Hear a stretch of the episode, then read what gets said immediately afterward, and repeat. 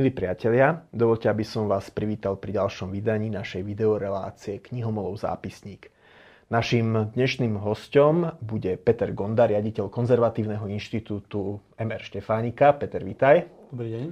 Peter je editorom dvoch publikácií, ktoré teda teraz vyšli. Zatiaľ sú prístupné len v PDF forme. Linky na ne budete si môcť nájsť v texte nad týmto videom. Jedna sa volá Socializmus, mýty na miesto reality. Dobre som to povedal? Realita na miesto, realita na miesto mýtov. Dobre, dobre. Čiže socializmus, realita na miesto mýtov. A druhá kniha sa volá Sociálny štát, realita na miesto mýtov. Skôr než e, prídeme k tomu, o čom tie knihy sú, tak e, malé také upozornenie o mojej potenciálnej zaujatosti. E, ja som, keďže to robil kolektív autorov na jednej z tých kníh, Socializmus, Realita na miesto mýtov som teda tiež spolupracoval. Napísal som tam jednu kapitolku o právnom štáte a fungovaní práva e, pred rokom 1989, takže musím teda toto e, tlmočiť, aby bolo jasné, že teda, že teda, aby mi to potom niekto nevytkol. No a teda začneme teda pri tom, pri tom, že čo bol ten dôvod, prečo vznikli tieto dve publikácie. Jedna teda hovorí o socializme. Pred rokom 1989 druhá analizuje sociálny štát ako fenomén. Ak sa nemýlim, tak na počiatku bol taký, taký rozsiahly prieskum, ktorý ste si dali vyrobiť vo Fokuse o postojoch ľudí k socializmu, k, k obdobiu pred rokom 1989, ale aj k sociálnemu štátu, z ktorého teda vyšli veľmi také ako desivé výsledky. A ak, ak to teda správne hovorím, tak tá kniha o socializme sa snaží tie naše mýty, ktoré o, o období pred rokom 89 máme, konfrontovať s faktami. Dobre, skúsim tak na začiatok povedať, že my si uvedomujeme, teda ten kolektív autorov, to je naozaj veľa autorov, na, tom, na tej publikácii o socializme spolupracovalo so mnou a s tebou spolu 22 autorov a na tej druhej 11 autorov, takže to je, to je veľký tím.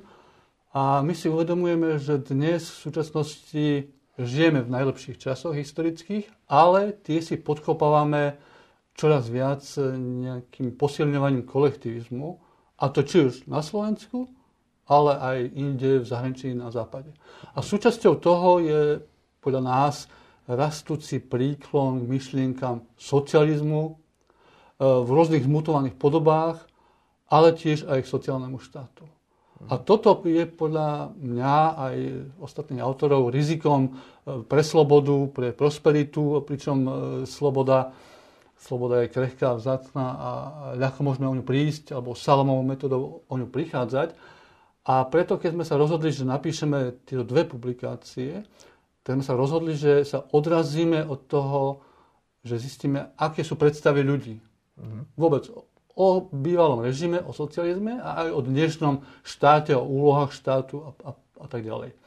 A preto vlastne sme si dali urobiť e, tie prieskumy agentúrov Focus v roku 2018 a najdôležitejší ten prieskum bol reprezentatívny, kvantitatívny prieskum, ktorý urobila agentúra Focus a z neho skutočne vyplynulo a aj potvrdilo sa, že na Slovensku veľká časť obyvateľov väčšina, výrazná väčšina, e, má kolektivistické videnie e, sveta a to aj vo vzťahu k, k socializmu, k reálnemu socializmu v roku, pred rokom 89, ale aj v pohľade na štát, jeho úlohy a, a podobne. Napríklad, e, podľa tohto prieskumu až 43, takmer 43% respondentov povedalo, že život za socializmu bol pre ľudí lepší ako dnes.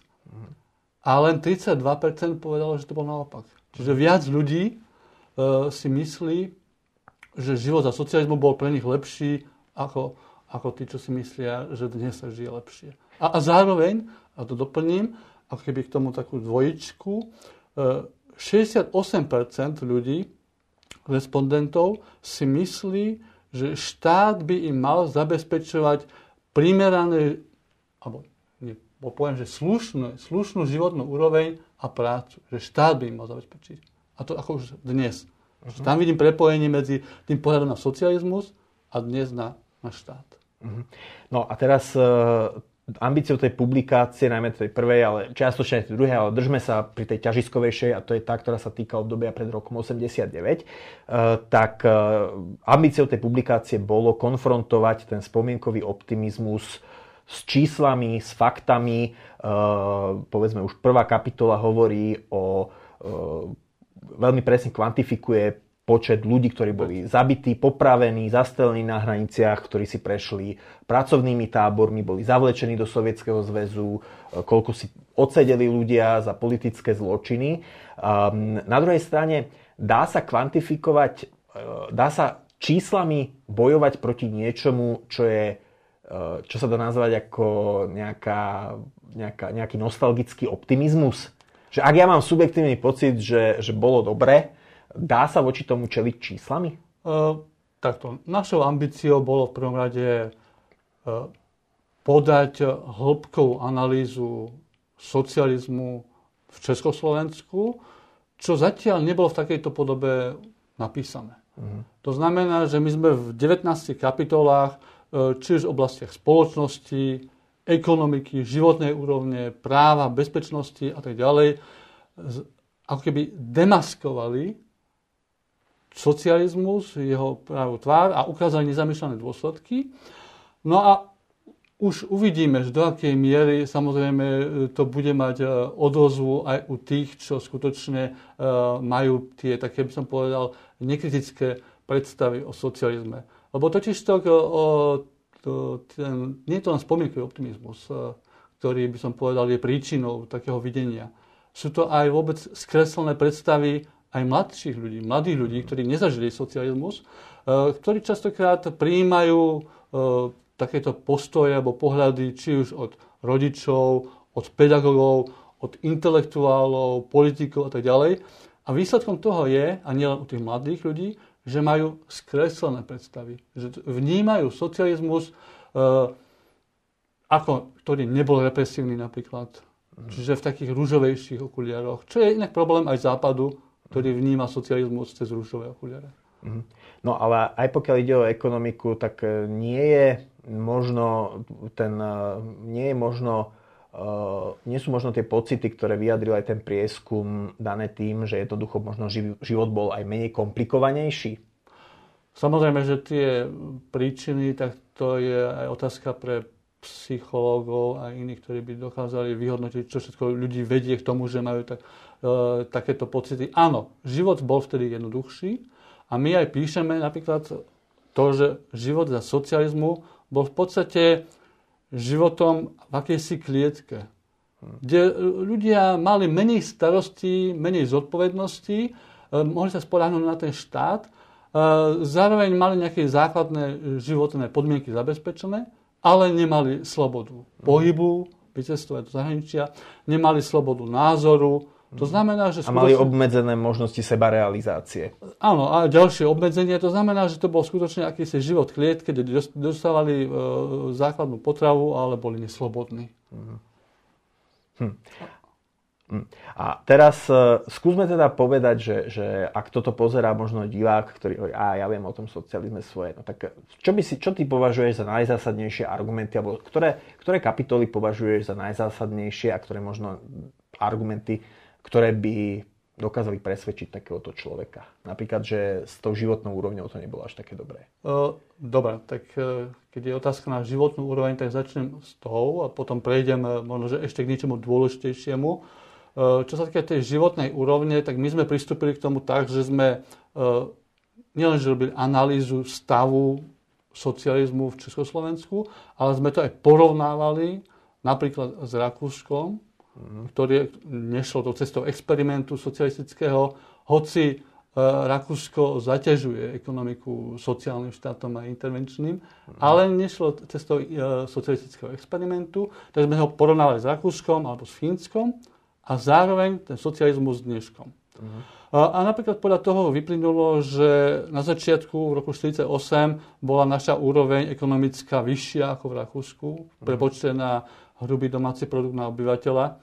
A po skončení socialistického experimentu to bola úroveň len mierne nadpolovičná. Uh-huh. A, a čo je dôležitejšie, tak e, mzdy očistené o infláciu e, u nás rastli nepatrne, pričom e, treba povedať, že tie ceny neboli reálne. Mm. Boli, boli umelo dotované a zároveň ľudia nakupovali za ceny v tieňovej ekonomike. Takže, takže keby sme zobrali, by som povedal, tie mzdy očistené o skutočnú kúpnu silu, tak reálne klesali.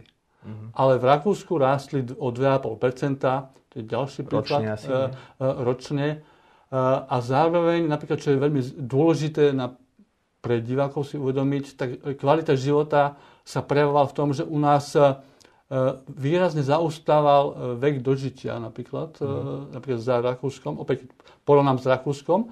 V roku 1960 ešte sa u nás muži dožívali veku o dva roky viac ako v Rakúsku, uh-huh. ale v roku 89 už to bolo o 5,5 roka menej. Uh-huh. Čiže to v priebehu 29 rokov nastal takýto veľký obrad. Podobne aj u žien, aj keď ten rozdiel bol menší, ale tiež ten istý trend. Čiže a, a zároveň e, tých e, faktorov, ktoré porovnáme, že u nás bola nižšia kvalita života, je veľmi veľa. Menšia dostupnosť e, tovarov, vybavenosť, či už autami, rády a to a tak ďalej. Samozrejme, že kvalita tých tovarov a, a podobne. No, jeden, jeden, jedno to tvrdenie z toho prieskumu, ktoré vyplývalo, bolo, že kvalita tovarov za socializmu bola vyššia.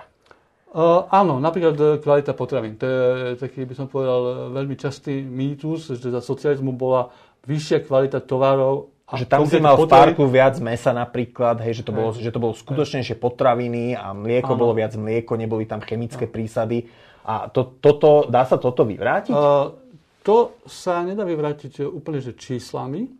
To sme sa snažili uh, vyvrácať uh, na základe dobových dokumentov, ktoré bolo ťažké získať, lebo vtedy ten režim to nejak nepriznával ani nezverejňoval ale vypácali sme napríklad v biletinoch potravinárskych niektoré zápisky o tom, koľko chemikálií obsahovali rôzne potraviny, alebo uvediem taký príklad, v 80. rokoch, keď Československo chcelo vyviesť celkom väčší objem šunky do USA a USA to vrátilo s tým odvodnením, že to nesplňa základné hygienické požiadavky na to, aby to mohol, mohol ten trh absorbovať Čiže sa to vrátilo späť.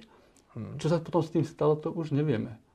Či to nešlo hmm. potom na československý trh, e, to, to už je druhá vec. Ale v každom prípade e, ten režim, e, poviem to tak, takým výrazom českým, ututlával, alebo teda nezverejňoval hmm. informácie. To sa týka aj kvality životného prostredia ako takého, ale aj potravín a ľudia nevedeli že vôbec nemali takéto informácie. To je jedna vec. Druhá vec je tá, že mali veľmi malý výber vôbec e, takýchto po, potravín, čo mali jednu salámu, ktorá bola a tak ďalej, jednu šunku a, a, a podobne. No ale chcem povedať ešte druhú vec, a to, to bolo na začiatku spomenuté, čo je dôležitejšie ako, ako životná úroveň alebo ekonomické argumenty.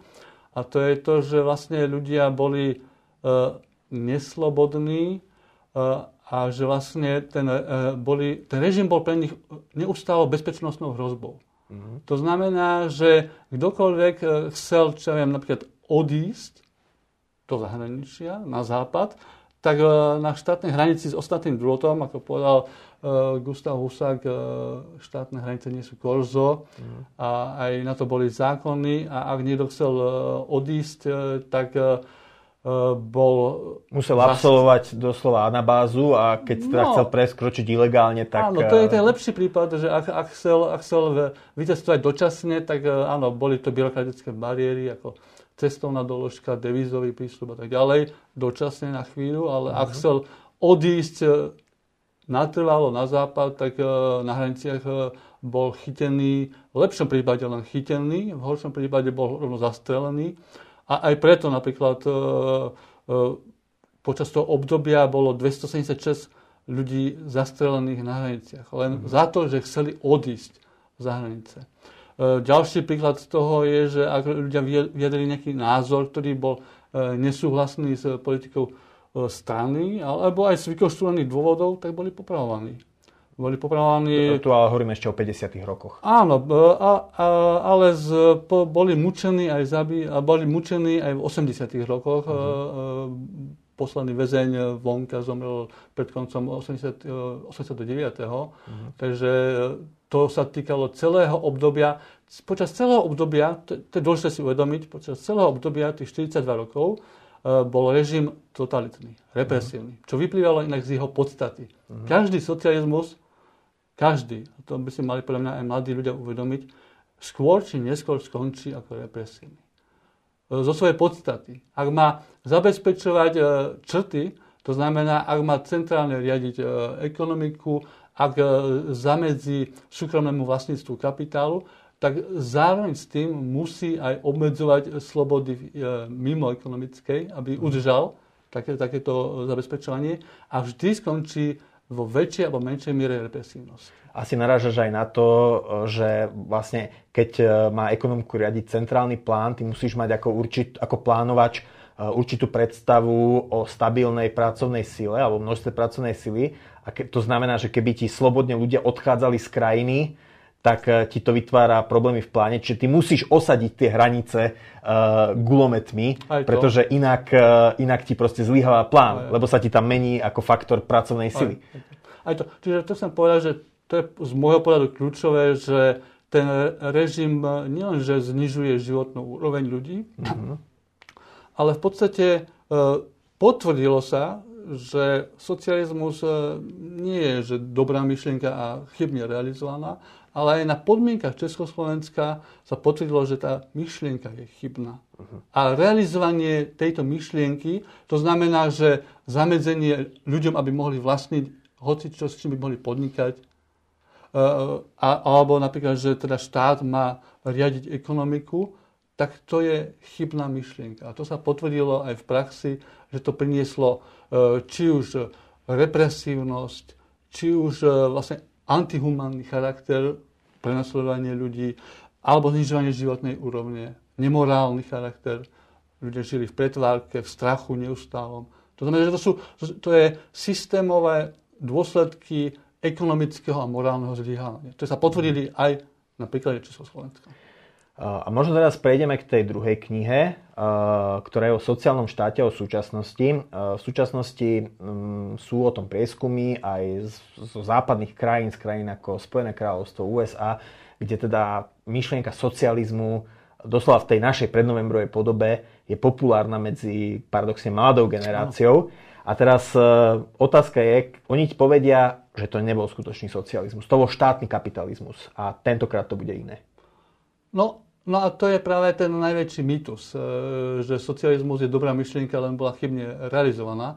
A, a ja tvrdím, a my tvrdíme, že jednoducho e, aj ten československý socializmus, a aj každý iný, či už e, v súčasnosti Venezuela, Severná Korea, Kúba a v minulosti všetky ostatné pokusy, len realizovali socialistické charakteristiky.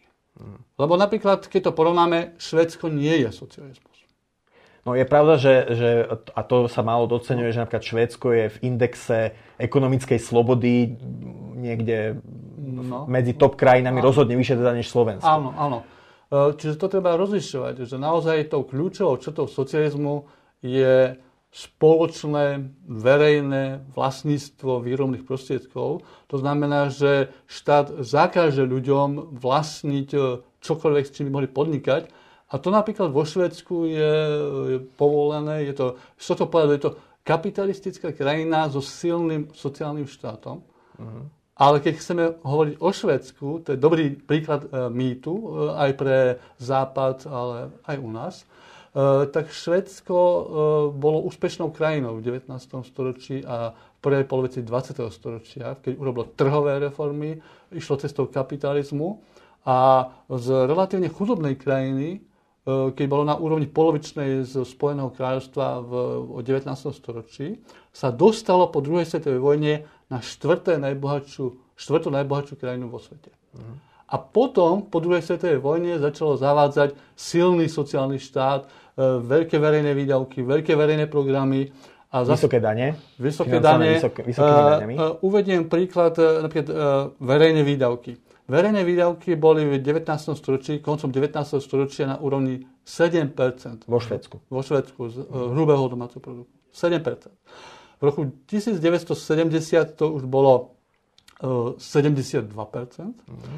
A, a teraz treba dobre počúvať, od 90. rokov uh, postupne začalo E, Švedsko teda už došlo ku krachu. Mnohí ľudia odišli. Na začiatku 90. E, rokov. De, odišlo, kríza. bola devalvovaná švedská koruna, e, začalo robiť reformy a okresávať sociálny štát. A verejné výdavky sa znížili v 90. rokoch na 52%.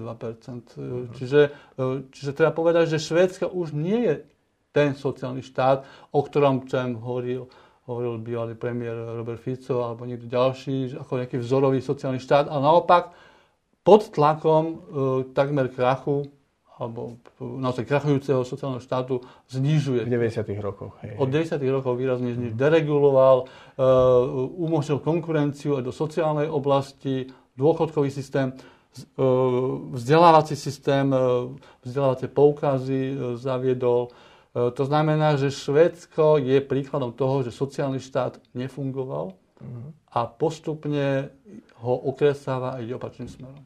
No, e, sú, vznikli teda tieto dve knihy, ktoré sú zatiaľ teda voľne prístupné a v PDF formáte. Budúci rok myslím, že ich vytlačíte aj ako tak aby boli teda v dispozícii.